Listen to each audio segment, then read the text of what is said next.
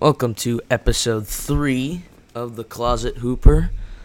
Um, today we will be discussing. Today's date is Wednesday, December sixth. We will be discussing yesterday's exciting play-in games, or sorry, in-season tournament games. I don't know why I said play-in, and then talking about tomorrow's games, which are continuing. Before we start, I have to say, tournament so far has been bet way better than I thought. When I first heard about it, I'm thinking to myself, okay, like the games in theory should matter more, but will players care? Is 500k enough of an incentive?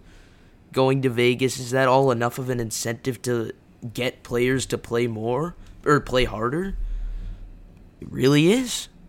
Every last night's game, particularly Suns Lakers, was a physical game and it was exciting. You could feel intensity from everyone. There was tension in the air. You could feel it. Everyone everyone really did care. Everyone wanted to go to Vegas. And that is very very important. A couple years or two, this will be a normal thing. This will be valued or I hope it's valued. Right now the stigma's still kind of like, "Eh, whatever." It's going to become mainstream eventually. I really hope so. Um, all right, so we're to get to the two games. We're to start off with the one that I have the which I have less to say about, Knicks Bucks. What an odd game. What an odd game.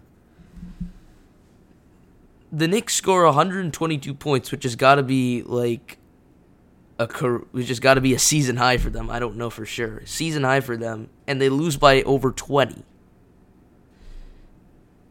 NBA has just gotten weirder. Um, the Knicks were number one in points allowed per game. They were allowed around 105. The Bucks score 146. It's mind-boggling how efficiently Giannis and Dame just sliced up the paint, sliced up the perimeter. They're able to score at will. You got production also off the bench. They had they had um, combined 42 bench points, including 13 from Portis, 12 from Cam Payne. Cam Payne also had a really good game the, a couple days ago. He had 18 in a game against, I believe it was Atlanta. Um, and then on the Knicks side, Randle actually went off. Um, he had 41, missed five shots, very efficient. Now Brunson um, didn't quite make as many. He was um, he had a below average game for Jalen Brunson. Normally, normally you would say Brunson's the one taking over instead of Randle, but tonight it was Randle. And um, the Knicks, people are saying they need to make a trade. I wouldn't go. I, I don't think it needs to be some monumental trade. They just need they need more shooting.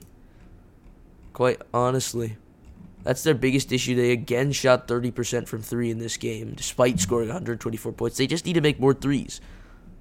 Like that's really the only thing that needs to change. Bucks, by contrast, shot 60% from three. It's ridiculous. Shot 60% from three. Like, yeah, that happens. Most NBA teams don't shoot 60% from three in a game. But New York cannot be shooting 30% every game. They are always nearly last in the league in three point percentages made. It's what cost them. It's what made them lose to Miami. Beyond like Randle's general production, it was just like, okay, can we force Josh Green and Quentin Grimes to keep taking corner three after corner three? And it worked. That's what um, ultimately won the series. So Knicks need to work on that. Milwaukee um, still got some issues with the defense because they still gave up 124. Right now they are in outscore mode, which is why while I really like their record, the Celtics to me are a bit more put together in what they want to do. But I think Milwaukee will figure out the defense. As I said in the last episode when I did my recaps, um, Beauchamp is the main guy who's got to take a leap. Everyone else, I feel like he's kind of. Everyone else is a bit more static. Who? Shout out Malik Beasley, by the way. This guy's been making everything. It's beautiful. It's really nice after the down season with the Lakers. He again had a really good game. He had um. He made six threes, 18 points, solid. When you're getting that kind of production from your shooting guard, you don't re you you just need him to be average on defense. And that's why he's getting the start over Beauchamp, who his defense has been slightly above average and his offense has been essentially non existent. So they really need more. They do need more from the perimeter defenders. Jae Crowder was out too. That is a factor. But Jae Crowder's also pretty old, so it's really important that they get those guys healthy and ready to go. All right, so Bucks are moving on to play Indiana. Um, I'm now realizing the, this this game is just this game. I would not be surprised if both teams scored over 130 points minimum. Last time they both scored over 120, and Dame didn't even play. So over 130, I can very much see it happening. Giannis and Dame are gonna go off. Halliburton, shout shout out Halliburton. That guy, that guy is is that that Kings Pacers trade. What a great trade. No one, as of right now, no one has lost that trade. Halliburton got so much better. Sabonis revitalized um, the Kings. It's been it's been great for both teams. Halliburton's really gone off. Like the playmaking, the playmaking is one thing, but then there's also um, the way he's just the IQ is very for a player his age is impressive. Always able to find the right guys, running set actions. Um, one of the, one of the biggest issues with him apparently apparently was clutch time performance. Really turned that around in the game against the Celtics to to take that three against Brown after a little quick move and and make it. hell of a shot. Um, he also did that move on Jrue Holiday. Um, he's he, he's he's slowly but surely, sorry, actually quickly, he's quickly putting together like his bag of tricks. He's like f- figuring out when to use them, get when to get into the lane, when to step it back. His jump shot is deceivingly like deceivingly hard to block. You'd think with how slow it is, you could block it really easily, but he's got a high arc to it, really hard to block. Very very nice looking once you actually see the stroke of it. It's really cool. Terms of other stuff for the Pacers, um, their offense is really nice. Run and gun. Rick Carlisle did a great job. Um, in terms of actual matchups, I think Miles Turner, Miles Turner slash Bruce Brown. It's on that, those guys to guard Giannis. Probably not going to succeed, but that's okay. Um, Dame, Dame, I think should feast. Indiana doesn't really have, other than Bruce Brown, doesn't really have a defender to deal with him. But Milwaukee doesn't have one to deal with Halliburton. Halliburton's going to de- destroy everyone. So that game, to me, I can't predict because they are going to outscore everyone. It's just going to be a scoring. It's just going to be like a floodgate of points. No overtime. If they score over 130 points, I would not be surprised. Each of them. That is not surprising in the least. It'll be a very close game. Um, the thing that I do have to say is I would give it to the Bucks though because of clutch time performance. Obviously, Indiana played really well against um, Boston, but Milwaukee in the clutch when you have Dame and Giannis is like on the side it's just perfect. When they do the screen, Dame has been really good in the clutch. He had that game, that other in-season tournament game against the Knicks, struggling all game. Uh, final three minutes of the game, outplays Jalen Brunson on both ends. He was able to get a stop on him and then hit this three, get by him. It was amazing. So the fact that Dame, it doesn't matter how bad he's shooting, could just turn it on at the end. Oh yeah, the game against Boston too. When Milwaukee played Boston, Dame got them back into the game. And if he hadn't missed that dunk, which to me was not like a oh he didn't show up moment, it was like a oh he just mistimed the jump. That was literally it. Other than that missed dunk, he was the reason they got back into the game by hitting like some ridiculous shots over Derrick White, Jrue Holiday, those guys, tough shots. So with that on their side, I would say the Bucks win. But I don't know about Indiana. Their offense could just overwhelm Milwaukee early if Milwaukee's missing a couple shots. Same both ways. Indiana does not have a good defense. Milwaukee's defense is marginally better than Indiana's, which is another reason why I'm predicting Milwaukee to win. If they don't, I also would not be surprised. Um, all right, we'll move on to the real, the real show of last night. Suns Lakers. Um, we'll get to the questionable foul call in a sec. But I, I, this game, I was watching all of it. I missed a bit of Knicks, um, Bucks Knicks. This game, I was watching all of it. It's a, it's it's amazing how both of these teams like were so inconsistent from quarter to quarter, maybe even minute to minute, like the ways they were trying to do things. Um, first quarter, Phoenix ten turnovers. Obviously, Lakers defensive intensity was at a was up to 110. It was everywhere. Um, Vanderbilt was getting Vanderbilt and Reddish were pestering, deflecting. Um, the way they were scoring too, they weren't attempting that many threes. They were trying to play in the paint, trying to get it to AD. AD was super aggressive. This is the most aggressive I have seen AD when going up against a physical big man. Like normally he doesn't go right at them. He was going at Nurkic. He was going at Eubanks instead of taking as many jump shots as he normally does. Which when he's making them, it's effective. But this game he was like, no, I want to get inside and get my points. He's doing a really good job there. Um, LeBron was playing within the flow of the offense. They were just playing within the flow of the offense and scoring in transition off of Phoenix's 10 turnovers, which Booker had four of them in the first half. I mean, the first quarter. K, they also did a good job. I don't know if that's Phoenix's or LA's defense. KD didn't really touch the ball in the first quarter. He kind of wasn't there or it kind of felt like, oh yeah, KD is there, but he didn't really get the ball. Booker was really running a lot of the actions. And yeah, Booker did have a couple of turnovers, which I will credit the Lakers defense a bit more because some of those steals they, they were very unpredictable. So Booker having four turnovers, he's getting back into it after that injury. But I would say overall his playmaking is the is the best is best it's ever been. Definitely should be running the point guard position for Phoenix, so I think he'll get over that. Rough shooting night too. Again, he's coming back. He's getting his legs under him. Once he does that, he's going to be fine. Um. So then we get to the second quarter. Lakers are up by 12 at this point, and they're extended their lead to like 13. Phoenix goes on a little run, cuts it to two. During this run, um, you see Phoenix. They're they're figuring out ways to attack off the catch, create open threes. The Lakers' defensive intensity also definitely went down after that point so it helped them get back in the game. The Lakers also, I've noticed they have this habit of getting into if a couple of threes go in like in rhythm, they will start taking out of rhythm threes. And that seems kind of generic, but with this team, I really see it a lot more, where they fall in love with taking threes and, and stop sticking to their biggest strength. They have a size advantage over Phoenix almost across the board. They, they need to be taking advantage of it. They're constantly running lineups that are bigger. You see, um, Phoenix trying to run Grayson Allen, Aaron Gord- Eric Gordon at the two and three. They cannot be getting away with that. Both of those guys are six five and under. It's ridiculous.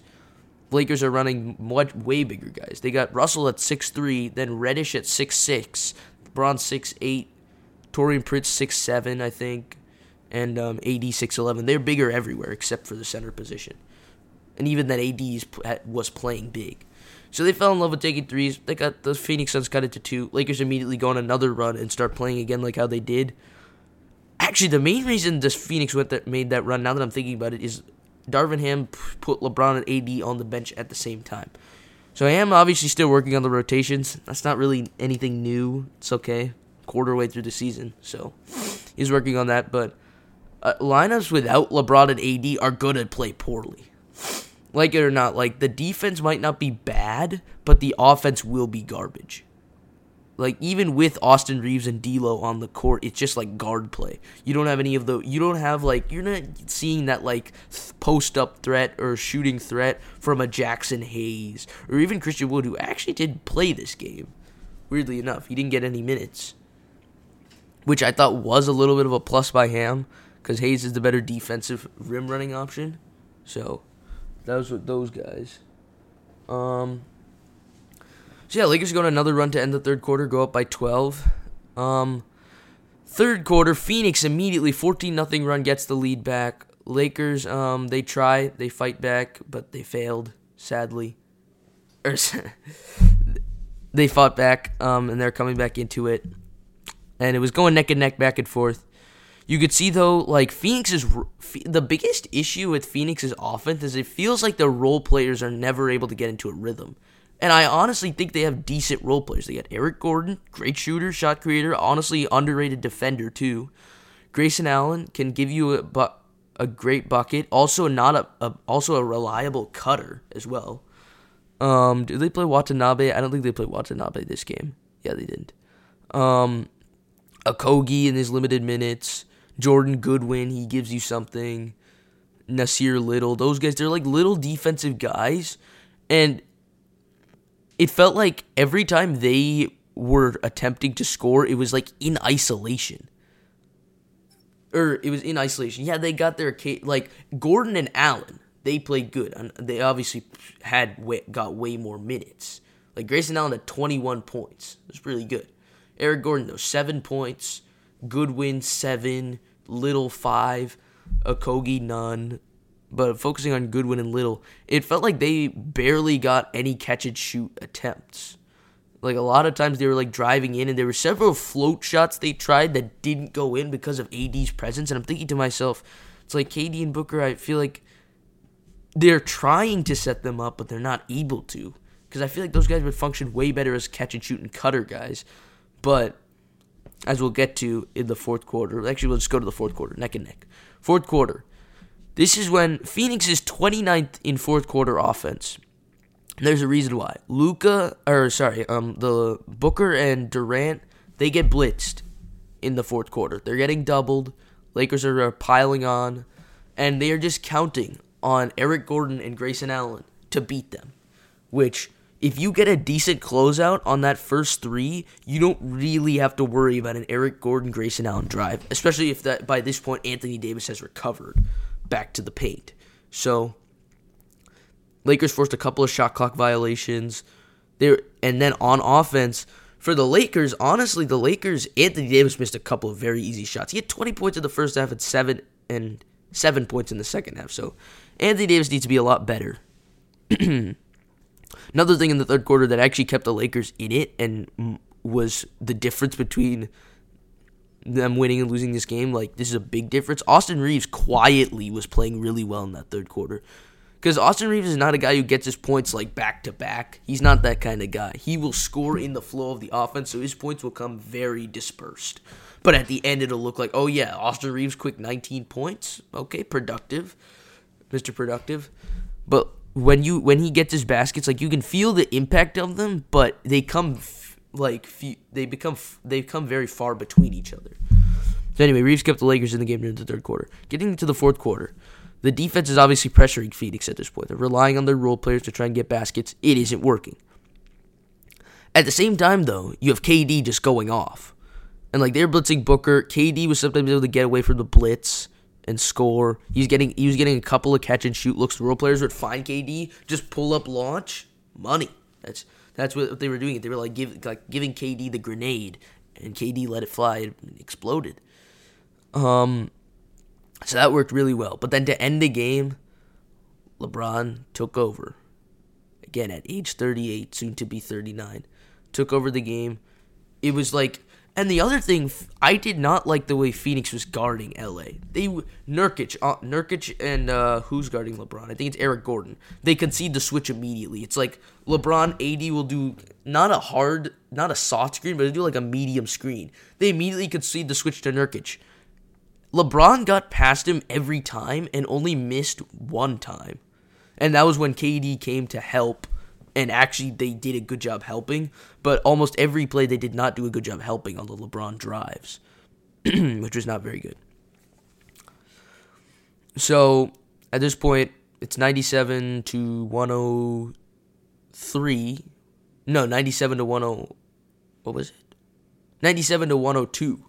And then KD and Booker each hit like a jump shot and a layup each. They're able to get they were able to get stops at the end because LeBron had to pass out of it. Reaves had to take a wild shot that missed.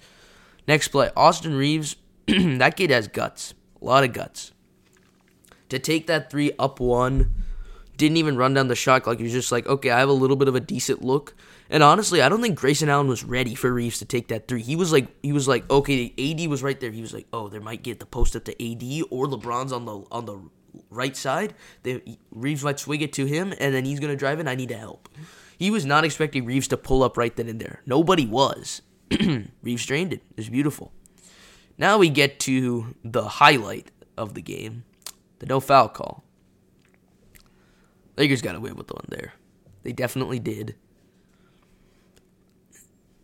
from the ref's point of view, I'm thinking the only technicality here would be LeBron's arms were in the motion to signal a timeout, not the actual making the symbol. The motion of his arms moving up to make the symbol started when Reaves had the ball. in fact, uh, L2M confirmed this uh, this morning that the ball was in Reaves' hand, which very subjective, and that is a very subjective thing, like this calling timeout thing, because there's like a reaction time between the coach having to get it. Originally, I thought, oh, the ball was going to go out of bounds anyway, but Grayson Allen was in the process of getting it, could have even saved it. KD and Booker were right there; they could have gotten it. so Suns definitely.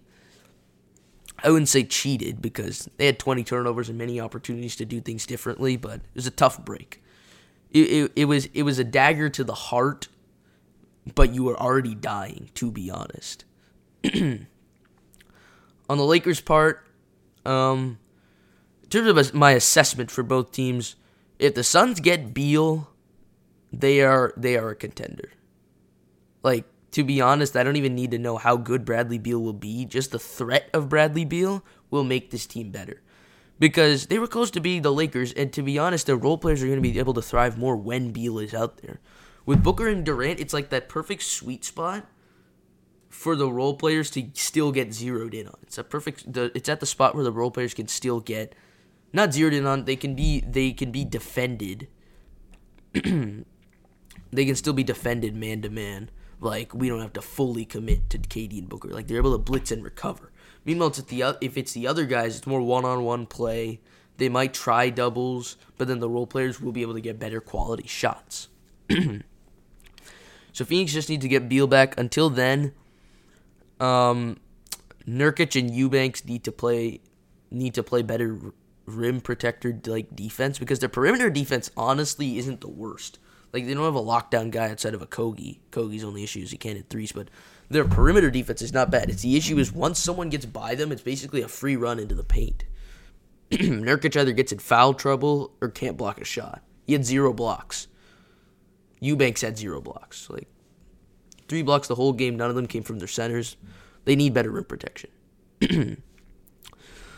On the Lakers side, you have to be pretty thankful about that foul call.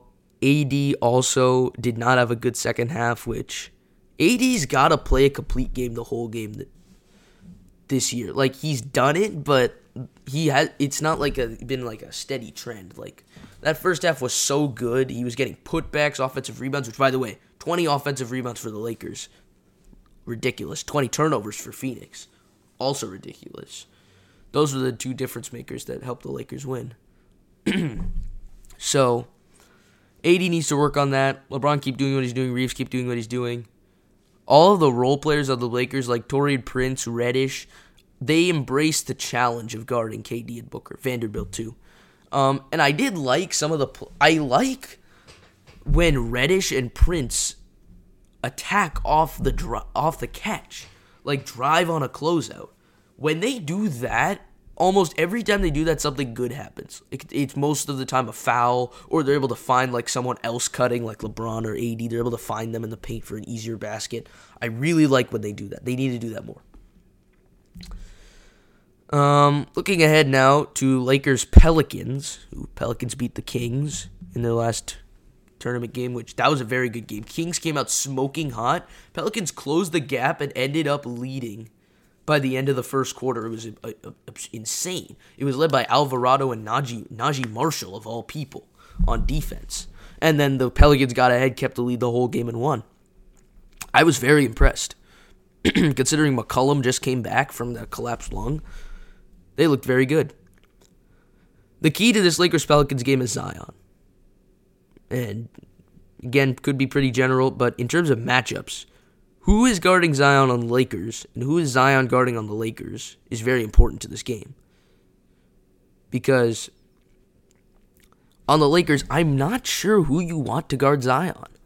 You look across the board at their wings and bigs, AD, I don't know if you want him to do that when you have Valanciunas. You need size on Valanciunas, obviously. you need size on him. Um, Taurean Prince, I feel like, is not strong enough to keep up with Zion. Also, yeah, not strong enough. Cam, same with Cam Reddish. Vanderbilt has the length to bother Zion, maybe, but I feel like he would also get bullied inside. Hachimura and LeBron, I feel like have the builds to contend with Zion strength wise, kind of, sort of. But Rui is not getting that many minutes. He's not going to start. and you do not want to tire LeBron out early. So I'm wondering in the Lakers starting lineup, which is most likely going to be the same Russell, Prince, Cam, LeBron, AD, who's guarding Zion there? The logical choice has to be LeBron.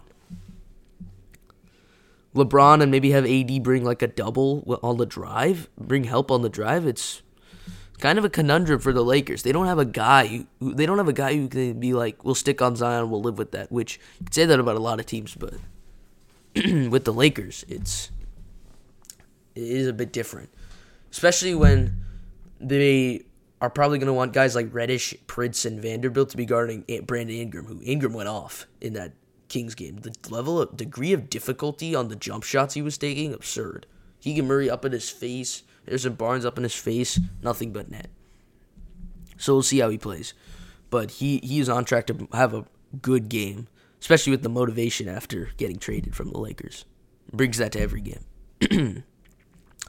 McCollum versus D'Lo will also be a key matchup here. If D if Russell outplays McCollum, I see the Lakers winning this game because that's a key factor. I feel like in determining whether things are going the Lakers' way. D'Lo lays an egg, and McCollum is. Prob- McCollum is actually the I'd say the most clutch player on the team. So if McCollum has a good game, good w- ends the game well and like is consistent throughout, and then D'Lo like kind of goes quiet, I think the Pelicans are winning. So that's the main matchup to me: McCollum, D'Lo. LeBron probably going to get his thing. He's going to be facing Herb Jones, Naji Marshall, and Trey Murphy. Those are the guys who are going to be checking him. Who LeBron does good against length, especially when they're not that strong. Naji Marshall might give him trouble, maybe strength wise, but LeBron's a smart guy. He's he's going to find a way to do his thing. AD should, in theory, dominate against Valanciunas. Theory never works with AD though. You never know what's going to happen. So We'll, we'll you'll see what happens with AD. In terms of the benches, really a big fan. I'm really a, I'm really favoring New Orleans bench. Um, for example, uh, what's his name? Who um, Alvarado, Trey Murphy, Naji Marshall, Larry Nance. I would definitely take those guys over like the Jaxson Hayes. Vanderbilt's good, but in terms of offense, pure offense and defense combo, I would take them over them like Alvarado versus Reaves. I'm gonna love to see that. Although Reaves's handles is probably the weakest part of his game offensively. Like, he's a good shooter, not a bad finisher, but his handles are not the greatest. you can see uh, if a defender like digs in and gives maximum effort, they can fluster him a little bit. And Alvarado is that type of guy, so I- I'm excited to see Reaves versus Alvarado or even D'Lo versus Alvarado. That those those should be very good matchups. Pelicans got the defense. They're also very good at moving the ball, something the Lakers struggle at. Trey Murphy is another guy who can light it up from three. He's very important. If Valanciunas just gets a double double, plays hands up on AD, and doesn't get into foul trouble, then I would consider that game a success for him. So many ways this game could go, but honestly, I'm on paper I'm leading the Pelicans because they have the better bench they're the younger team, so they might be more even more motivated. They've got size, they've got strength, they've got defense. Um, Lakers have size, they kind of have strength, and their defense is kind of so-so. Um, I don't know. On paper, I have to say the Pelicans, but the Lakers have not lost an in-season tournament game at all so far. So who's to say, especially in Vegas? Who's to really say who can win that game? But anyway, that's going to wrap it up for today's episode, episode 3. If you enjoyed the video, like and subscribe. Um, follow on Apple Podcasts, Spotify, Amazon Music, and stay tuned. The following episode, the next episode is going to be released. Today's episode is going to be released on Thursday morning, 5 a.m., and then the following episode is going to be released on Monday, where we will recap I think the entire tournament. We'll get to that. But very excited for tomorrow's games. Going to be really, really paying attention to that. And I'll see you guys soon. Bye.